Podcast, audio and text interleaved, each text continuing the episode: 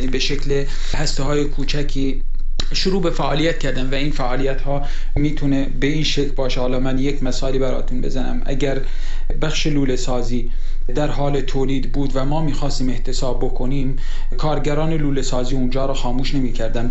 بقیه کارگران که مثلا کارگران بخش دو و بخش یک اونها می‌رفتن اونجا رو خاموش می‌کردن و وقتی هم کارفرما یا حالا نیروهای امنیتی می اومدن بهشون می‌گفتن اون کارگران خاموش کردن و, همه کارگران برمیگشتن توی بخش های خودشون و از این شکل تاکتیک هایی که استفاده می‌شد توی فولاد. و این فرایند این تاکتیک ها برخوردها با مدیریت و بالخصوص اون نقطه عطف مهم اتفاق فولاد که به اصطلاح همین بخش ها و همین کمیته ها تصمیم گرفتن مدیریت اون زمان مالکیت اون زمان که عبدالرضا موسوی اونو از شرکت با کادر حراست و نیروهای فیزیکی خودش از شرکت اخراج بکنن و یک ماه شرکت در دست بگیرن.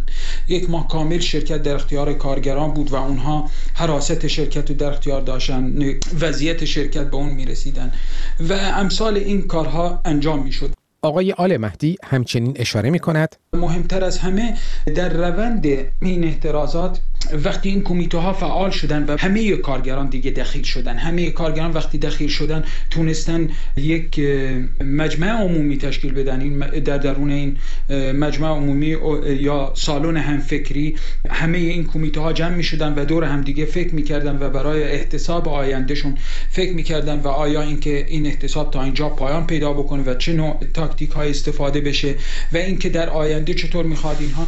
و اینها همه می اومدن در درون این سالن های هم فکری در مجامع با هم دیگه می نشستن و هم فکری می‌کردن.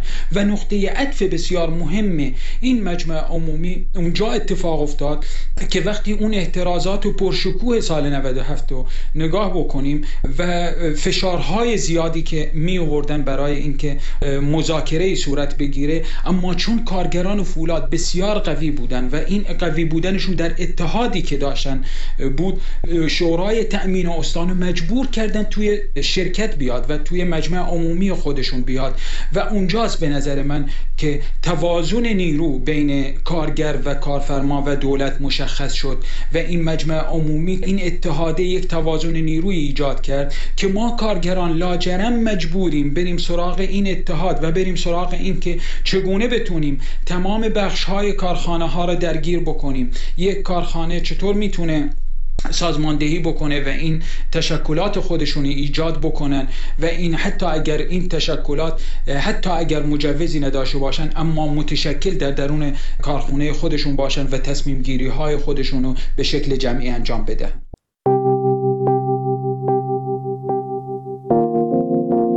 شنونده کارنامه هستید. مجله درباره کارگران. اخبارم شنوید. اتحادیه آزاد کارگران ایران از اعتصاب دو روزه کارگران زوباهن اصفهان در هفته گذشته خبر داد.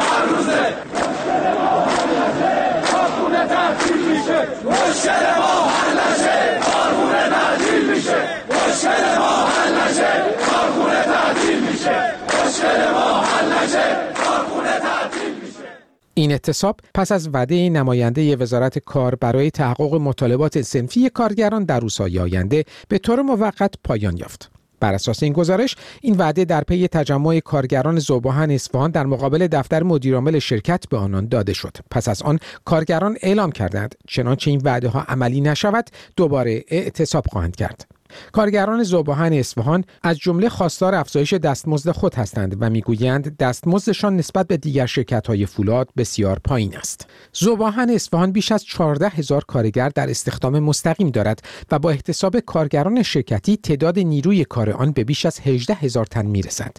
قرارداد کارگران استخدام مستقیم به صورت یک ساله تمدید می شود و نیروهای شرکتی نیز حداقل دستمزد و مزایا را دریافت می کنند. کارگران آب معدنی داماش در استان گیلان دست کم دو روز در اعتراض به پرداخت نشدن سه ماه دستمزد خود اعتصاب کردند. شماری از کارگران آب معدنی داماش به خبرگزاری ایلنا گفتند با وجود شرایط کاری سخت در مناطق جنگلی و کوهستانی دستمزدشان در مرز حداقل دستمزد است. پس پرداخت مزایای مزدی چندان خبری نیست. به گفته آنها از زمانی که مدیریت آب معدنی داماش از بانک ملی به بخش خصوصی واگذار شد، مطالبات مزدیشان همچون گذشته با تأخیر پرداخت می شود و پرداخت حق بیمه کارگران نیز با مشکل روبروست. شماری از کشاورزان اصفهانی روز پنجشنبه راهپیمایی کردند و شعار دادند.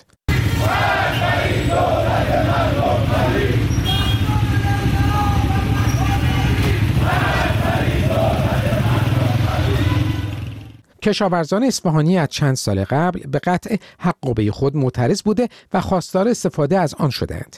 آنها در این ارتباط بارها اقدام به راهپیمایی و تجمع کردند که در مواردی با برخوردهای امنیتی غذایی جمهوری اسلامی مواجه شدند.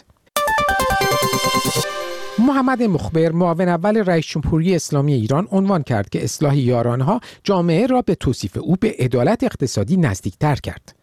به گزارش خبرگزاری تسلیم.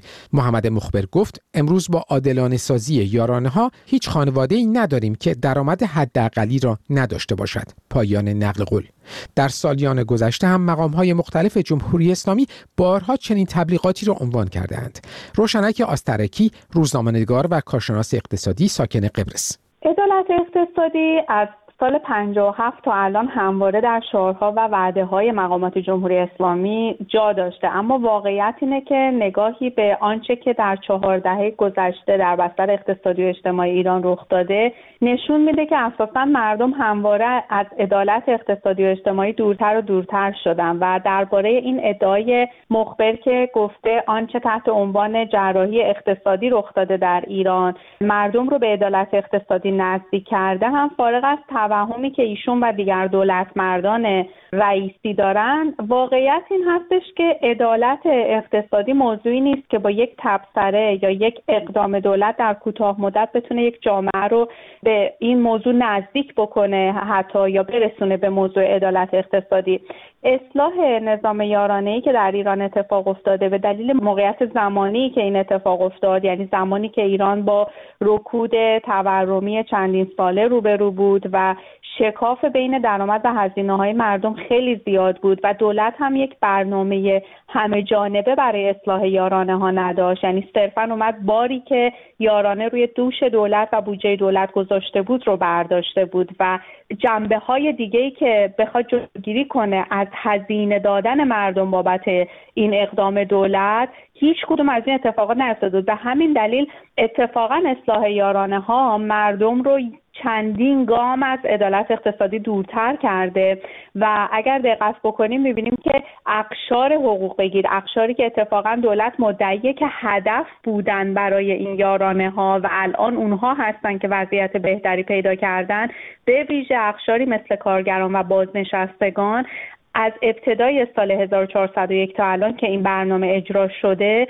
دچار فقر معیشتی بیشتری شدن و شکاف بین درآمد و هزینه هاشون افزایش بیشتری داشته. در نتیجه نه تنها این ادعا درست نیست بلکه به نظر من نوعی فرافکنی و نوعی توهین به افکار عمومی و توهین به اون اقشاری هست حقوق بگیرانی هست که الان زیر بار تامین ضروری ترین هزینه های زندگیشون واقعا با دشواری های زیادی روبرو هستن. در همین حال به گزارش وبسایت فرارو فعالان حوزه کارگری معتقدند سیاست تعیین دستمزد باید به شکلی پیش برود که دستمزد کارگران افزایش پلکانی داشته باشد و بر مبنای محاسبه تورم سبد معیشت تعیین شود. آنها بر این اعتقادند که برای خونسا کردن آثار مخرب رشد هزینه ها بر معیشت خانوارهای کارگری لازم است در نیمه دوم سال هم دستمزد افزایش یابد. چون قدرت خرید کارگران بیش از هر زمان دیگر تحت تاثیر نوسان نرخ ارز و رشد هزینه ها کاهش یافته است. به نوشته فرارو کارشناسان حوزه کار نیز می‌گویند در سال جاری قیمت محصولات کارفرمایان تحت تاثیر نوسان نرخ ارز چند نوبت افزایش یافت. کارفرما سود برد و توانست درآمد سرشاری به دست آورد. اما سهم کارگر از افزایش درآمد کارفرما چقدر بود؟ این کارشناسان تاکید می کنند که دولت باید کارفرمایان را ملزم کند که از محل سود تولید سهمی برای کارگران در نظر بگیرند. حمید حاج اسماعیلی کارشناس روابط کار به فرارو گفت با توجه به افزایش تورم طی چند سال اخیر حداقل دستمزد کارگران در نیمه دوم سال باید افزایش یابد. اما دولت‌های مختلف هیچگاه زیر بار این موضوع نرفتند حمید حاج اسماعیلی گفت حداقل حقوق کارمندان از 5 میلیون و 600 هزار تومان به 6 میلیون و 600 هزار تومان افزایش پیدا کرده. در شرایطی که حداقل دستمزد کارگران و بازنشستگان 5 میلیون و 700 هزار تومان است. بر اساس دو تبصره ماده 41 قانون کار حداقل دستمزد ماهانه کارگران باید بر اساس نرخ تورم و نیز هزینه زندگی یک خانوار تعیین شود. این در شرایطی است که معیار دوم از سوی شورای عالی کار نادیده گرفته می شود این را هم اضافه کنم کارگرانی که مشمول قانون کار هستند این حداقل دستمزد را دریافت می کنند روشنک آسترکی درباره تاثیر فاصله بسیار زیاد حداقل دستمزد با هزینه معیشت عقیده دارد. شیوه برخورد جمهوری اسلامی با نیروی کار در ایران یک شیوه بهره کشی از نیروی کار هست. و این خیلی مهمه به خاطر اینکه ما وقتی که میگیم حداقل دستمزد درسته که توی ذهنمون کارگران میان اما بعد در نظر بگیریم که اقشار زیاد کاری و رسته های شغلی زیادی زیر مجموعه همین رقم حداقل درآمد هستن که سالانه تعیین میشه. یعنی به جز کارگران بازنشستگان و مستمری بگیران سازمان تامین اجتماعی هم بر اساس فرمولی بر اساس همین رقم حداقل حقوق بهشون حقوق داده میشه.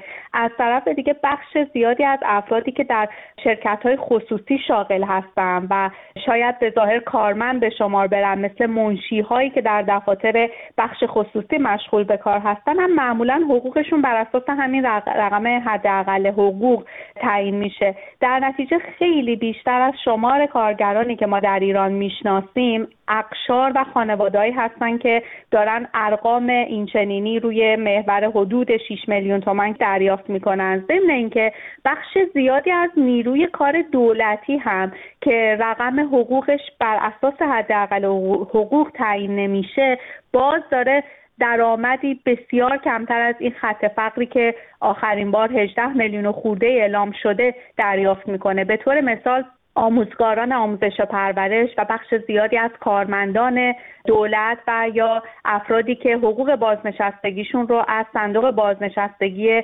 کشوری یا لشکری دریافت می‌کنن. در نتیجه ما الان با یک جمعیت حداکثری در ایران روبرو هستیم که اگر شاغل هستند مثل آموزگاران مثل کارگران مثل بخش زیادی از کارمندان بخش خصوصی رقم درآمدشون زیر خط فقر یا همون سبد معیشت قرار داره. این باعث میشه که بهرهوری نیروی کار بسیار پایین بیاد. چون وقتی که یک نفر کار می‌کنه اما درآمدش برای ضروری ترین هزینه های زندگی کفاف نمیده اما اگر فرد بیماری در خانه داشته باشه نمی‌تونه پول درمان و داروی اون رو بپردازه در نتیجه نیروی کار بهرهوری و انگیزه های خودش رو از دست میده. ضمن اینکه اقشار حقوق بگیر و بازنشسته ای که الان دارن ارقامی زیر رقم خط فقر دریافت می‌کنن. جدای از بهرهوری نیروی کار بحث کرامت انسانیشون هم هست. یعنی جمهوری اسلامی با یک جمعیت 60 70 درصدی از جمعیت کل کشور به نوعی بازی کرده که الان در شرایط اقتصادی اینها حتی کرامت انسانیشون رو هم از طرف حکومت زیر تهدید و توهین می‌بینن. و خب اینها نه تنها توی بهرهوری اقتصادی کشور تاثیر داره و باعث موج مهاجرت نیروی کار حرفه‌ای از پزشک و آموزگار و مهندس و کارآفرین تا حتی اقشار کارگریان حرفه‌ای و کشاورزان از ایران شده و داره نیروی انسانی در ایران رو منابع انسانی در ایران رو کوچک و کوچکتر می‌کنه. از طرف دیگه یک پتانسیل اعتراضی ایجاد می‌کنه و به همین دلیل هست که جامعه الان آبستن اعتراضات میشه و زمانی که یک اعتراضی از طرف یک قشری یا یک بخشی از کشور اتفاق میفته می‌بینیم که الان به صورت یک اعتراض سراسری بروز پیدا می‌کنه که همه اقشار درش مشارکت می‌کنن.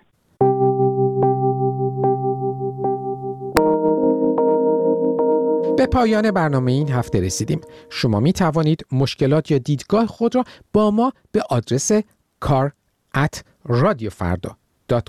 در تلگرام در شناسه ات فردا گرم و یا شماره تلفن های 20420 2211 22 112 و 20420 22 11 22 113 در میان بگذارید.